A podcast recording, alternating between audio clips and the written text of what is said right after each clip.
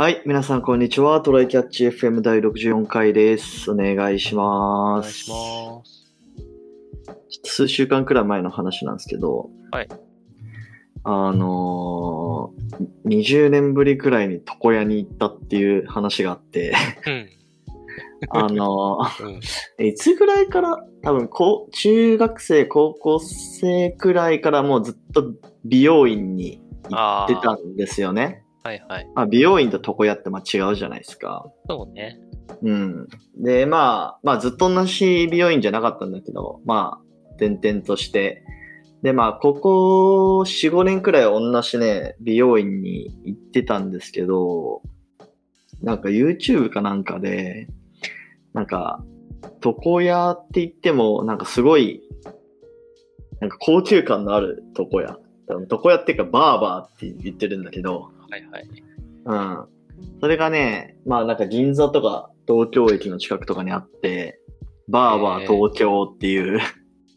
言語変えただけだけど。で、あのー実際にね、なんだろう、なんかその、スーツを着た人が髪切って、男の人がす、あの、髪切ってくれるんですよ。うんあぽい、ぽくはなるけどさ、もう利便性とか全無視だよね。まあ雰囲気みたいなね。うん。うん。で、まあもちろんその床屋だから、あの、顔剃りとかもしてくれます。あの、クリーム、うんあの、なんか、あの、抹茶の、あれみたいなやつで、あの、クリーム塗って顔剃ってくれるとか。ペンみたいなので泡立ててね。そうそうそうそう。で、俺その時、1万円くらいのコースをちょっとやってみて、ほうほで、それヘッドスパもついてて、う。うん。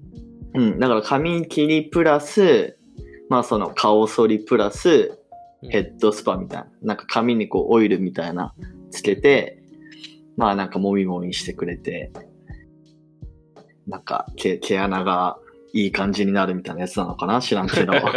実感できましたか？まあでも、うんどうだろうな。まあその、その後にうさ、ん。なんか、その、効果があったのかどうかわからんかったけど、まあその、その時はもちろん気持ちいいです。めっちゃ気持ちいい。なら全然ね、ありだね。そうそう、ヘッドスパって言ってもさ、なんか自分でそのよ予約してさ、行くのめんどくさいから、確かに。まあ髪切りついでだったらさ、まあプラス、まあなんだろう、5000円とか出してヘッドスパとかやってくれるんだったら、まあいいなっていう感じで。そうね。うん。だからね、まあ、今まで髪、美容院で髪切るの6000円くらいだったけど、まあそれにプラスしてあれくらいの満足度だったら、まあちょっと今度から、まあそこに行ってみようかなって思うくらい、まあ満足度は高かったですね。なんか技術的にもいい感じだったの？うん。ああ、のまあ、髪を切る方の。髪切る方はまあ全然、うん。まあ俺素人だからよくわかんないけど、まあ、わからない範囲では全然良かったですよ。いや、なんか、お、おの、お願いしたらイメージした通りに来てくれたのかなっていうところね。そうそうそうそうそう。うん。普通に良かったです。まあなんでね、えっと、東京、東京駅と銀座と、何店舗かあるんですよ。そのバーバー東京っていうそのお店のチェーン、チェーン店じゃないかわかんないけど、うん。東京に多分5店舗くらいはあるのかな？うん。まあなんで、もし、まあもしね、あの、機会があったら行ってみると面白いっすよ。そうだね。僕、割と美容院も床屋も両方、うん。なんか、いろいろ行く機会があった人だったけど、うん。あの、別別に僕さ、あの、パーマもかけないし、髪、あの、髪も染めないから、うんうん。あの、やることとしては床屋で事足りはするんだよね。まあね。あの、なんか、住み分けあるじゃん。美容院は、か、あの、顔剃りができないとか、はいはいはい。分、あの、床屋もなんか、その辺ができない。髪染めるのができないんだっけ？なんかができないとかがあるはずなんだけど、はいはいはい。僕は別に、その、なんだろう、床屋でできないことをしてほしいっていう要件は確かなかったはずなんだよね。まあね。だから、床屋でいいんだよなと思いつつ、美容院行ってる。だから僕も行ってみようかな、床屋。まあ、床屋いいと思いますよ。まあ、なんか普通にそこら辺の街の床屋で、なんかおじいちゃんとかに任せるのはちょっと心が、あの、持たないというか、不安ね。だから。うん。いい床屋にね。まあ、行ってみてください。はい。そんな感じです。はい。じゃあ、本題の方なんですが、はいえーっとね、あ、これか。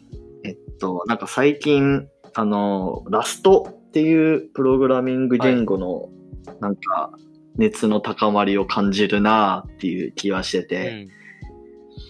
まあ、ラストって、あの、RUST ですねそうで。すね。うん。で、まあ会社でも結構ラストラストっていう人はいて、まあ僕自身まだ一回も書いたことないんですけど、うん。まあ今ってさ、多分実際にそのプロダクション環境で動いてて、まあ、その、流行ってるというか、みんな使ってるのって、まあ Go、 Kotlin とかがまあ、その新しめなところじゃないですか。そうね。で、まあちょっと古いの後はやっぱ Java とか、うん。まああとちょっと新しめなところで言うと Node.js とかもあるのかな。まあでも Node.js も Go コトリンとかに比べるとそこまでなんかプロダクションで動いてるやつあんま見ないかな。なんか、うん界隈とかを分けると、すごく Node を使ってる界隈があるとかはイメージがあるけど。で、まあ、 Rust は、まあ、あの、俺の感覚で言うと、まだプロダクションで動いてるやつはないけど、うんなんかこれからラストで作っていきたいよねっていう声がなんか多くなってきているようなイメージがある。なるほど。うん。確かに、ツイッターのタイムラインとかで見る機会も増えたし、なんか、んこれの話するにあたって、ちらっとググって、ラストってどんなんだっけと思ってググってたらね、なんかどうやら、あの、 Stack Overflow が、うん。あの、やってる、なんだっけ、 Developer Survey で最も愛されているプログラミング言語で、2016年からはいはい2020年まで全部1位取ってるらしいよ。へえ、まあ、愛されてるよ。グログローバルで結構愛されてるって感じな。のかな？ただ一方で学習難易度が高い言語とも考えられており、あの、2017年ロードマップでは学習曲線の改善を目的として挙げているっていうので。いろいろわかる人が、あ、これはいいって思う言語なんだね、きっとね。うんうんうん。なるほど。なんか、まあちょっと、俺らもさ、まだ全然わかんないから、ちょっと今日このポッドキャスト収録中にいろいろググって調べていきたいなって思うんだけど、うんうん。まあ俺がさっきいろいろググった感じとしては、まず、えーっとね、その Google トレンズ、まあどれくらい検索されたかっていうのを見てみると、えーっと、日本でまず見てみると、多分ね、2020年くらいからちょっと増えてきてて、で、2021年のね、7月にね、いきなりボーンって上がってるところがあるんですよ。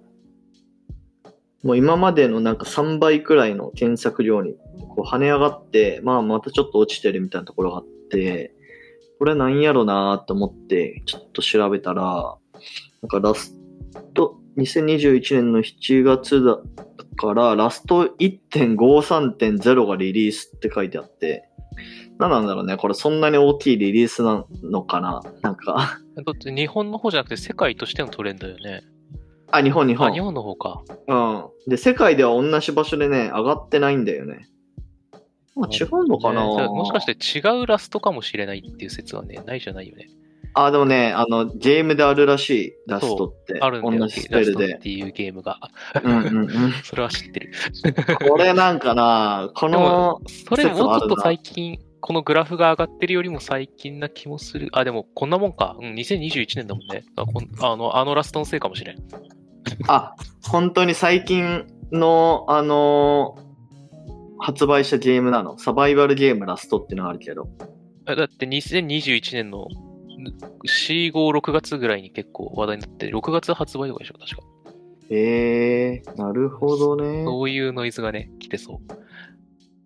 じゃあそっちだな。多分日本だけ跳ねてるっていうことは。そうね。だってね、うんこんなね、い1.54.0みたいなところでなんかみんな注目するわけないもんな。そうね。2とかになるならわかるけど。大きいイベントあったとかならね、他もわかるけど、ああ、うんうんゲームの方ちゃうかな、時間。もう時期がバッチリ合ってるから。むしろ海外の方がってさ、もうちょっとだけ前、4月ぐらいにその、キュッて上がってるとこあるけど、これ何なんだろうね？これ何なんだろうね？え、4月？いや、1月だ、2021年の1月に、そうそうそうそう、跳ね上がってて、これもちょっとよくわかんないな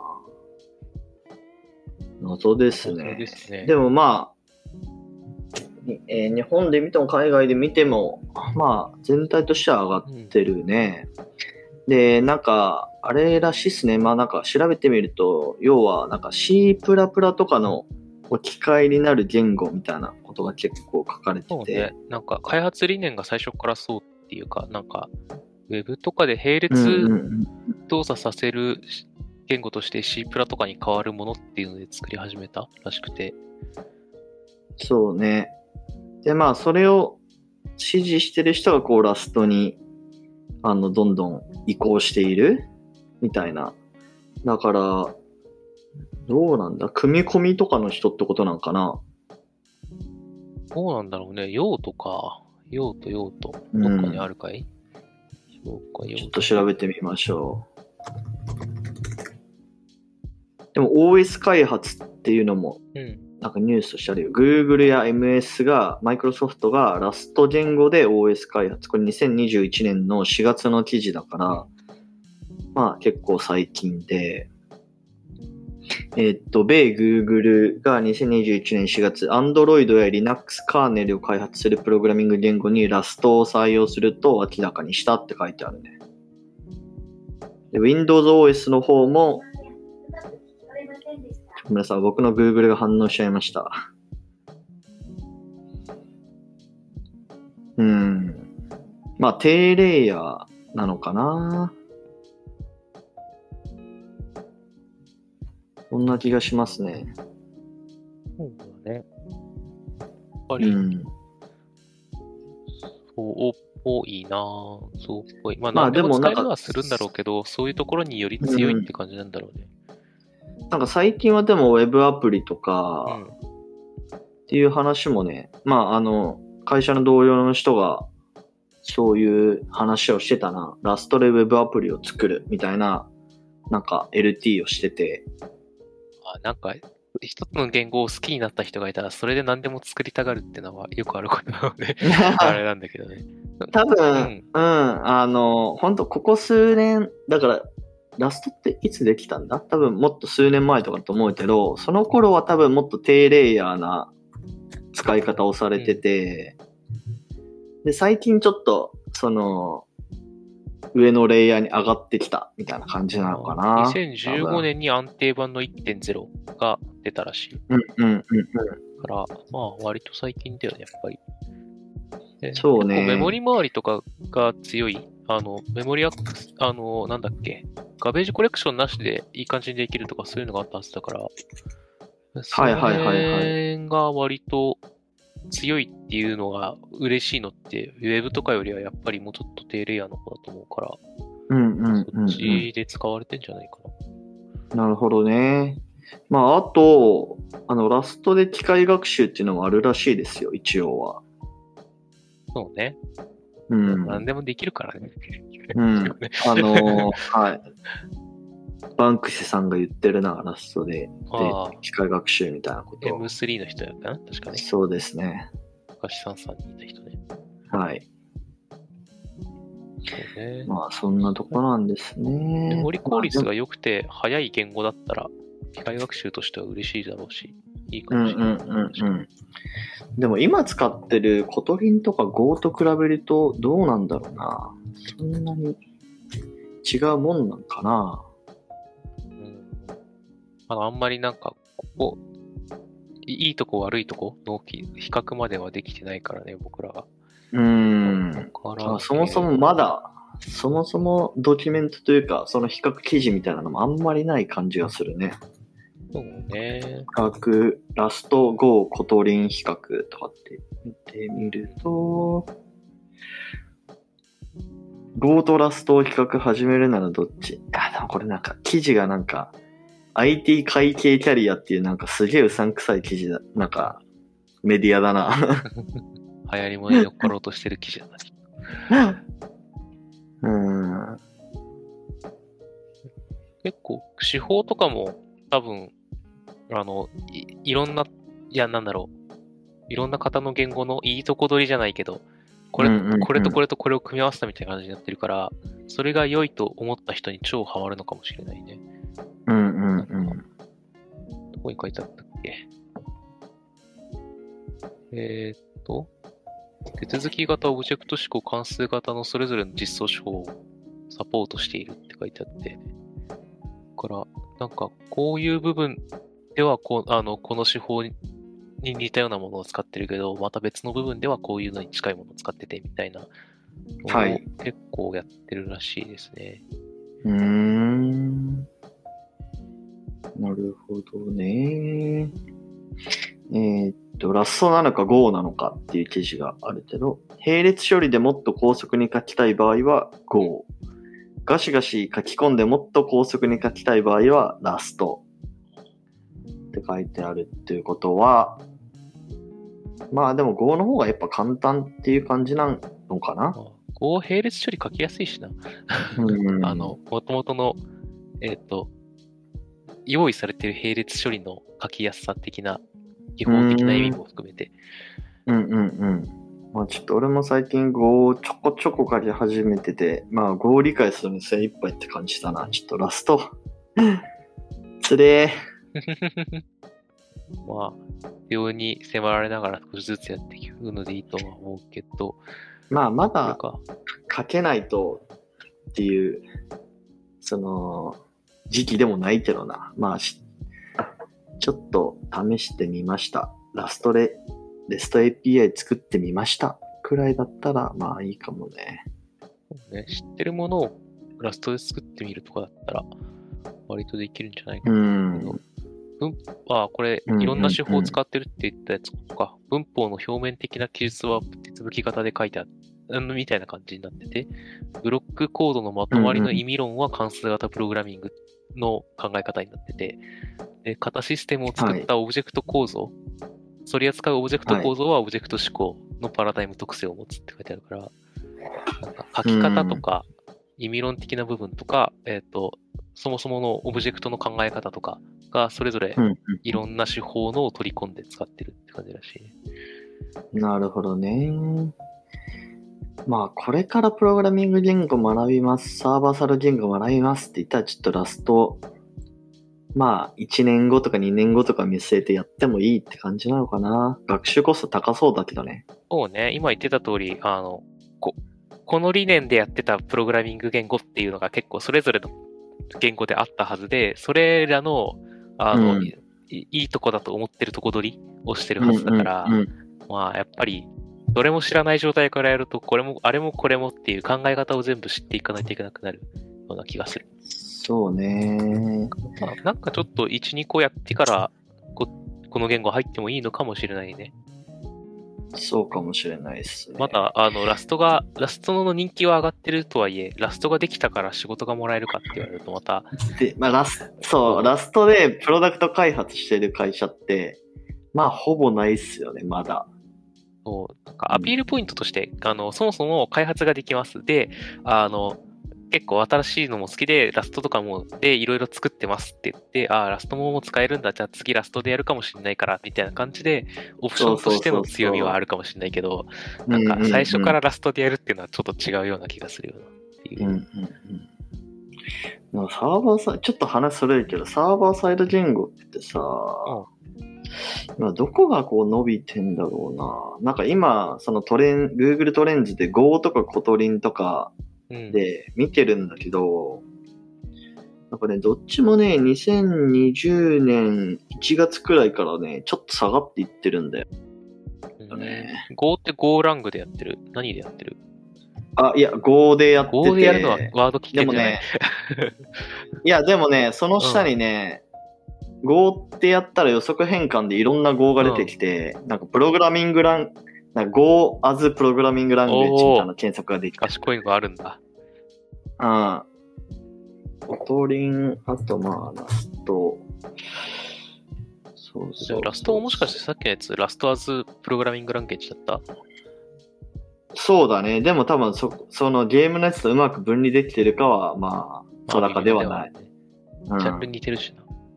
そうそうそうそう。まあ今確かに見ると、うんまあ Rust ももう普通に Go とコトリンと謙遜ないくらい検索されてるね。なるほど。うーん。Node.js。まあ、Node.js し、まあ、下火だな、ちょっと。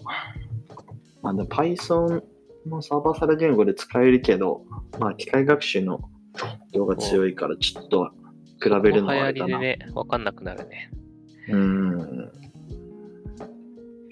まあでも、どうなんだろうな。俺個人的には普通に一番最初に Java を勉強してから Kotlin とか、まあ Kotlin からいきなり勉強してもいいと思うけど、まあそっちが無難な気はするけどね。C プラやっとけばって感じはあるよね。で、うんあの、それがか、結構書くのだるいじゃん。いろんな、なんか、いっぱい書かないといけないから。はいはいはい。もうちょっとその、処理の部分だけシンプルに書くところから覚えたいっていうんだったら Python とかやればいいと思うんだよね。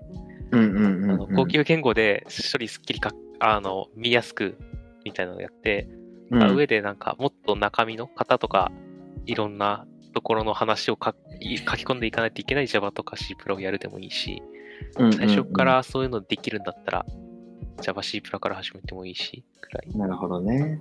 かな多分ね。まあ、そんなところでしょうか。ちょっとだらだらとね、調べてみましたけど、まあでもこれからは確実に、確実に、まあほぼ確実になんかラスト来そうな勢いはあるなっていう感じがしてます、そうね、なんか今ない言語が一気に全部食っていかない限りは、あの、うんうんこのままだといきそうだよね、ラストが。次のうんうんうん。トレンド。まあ、今ね、Go or コトリみたいな感じで、まあ、ちょっとなんか二大巨頭みたいな感じになってるから、ラストがそれを全部置き換えてくれたら、まあ、それはそれでいいような気もする。Google が黙ってるかな ?Google が対応したとはいえ、ま Go を諦めるかっていうと微妙なラインだからね。ああ、まあ、そんな感じですかね。はい。じゃあ今日はこんな感じで終わりましょうか。はい。はい。じゃあありがとうございましたあり。がとうございました。またね。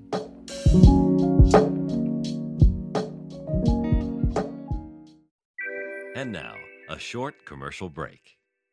現在エンジニアの採用にお困りではないですか？候補者とのマッチ率を高めたい、辞退率を下げたいという課題がある場合、ポッドキャストの活用がおすすめです。音声だからこそ伝えられる深い情報で候補者の興味関心を高めることができます。株式会社ピトパでは企業の採用広報に役立つポッドキャスト作りをサポートしています。気になる方はカタカナでピトパと検索し、X またはホームページのお問い合わせよりご連絡ください。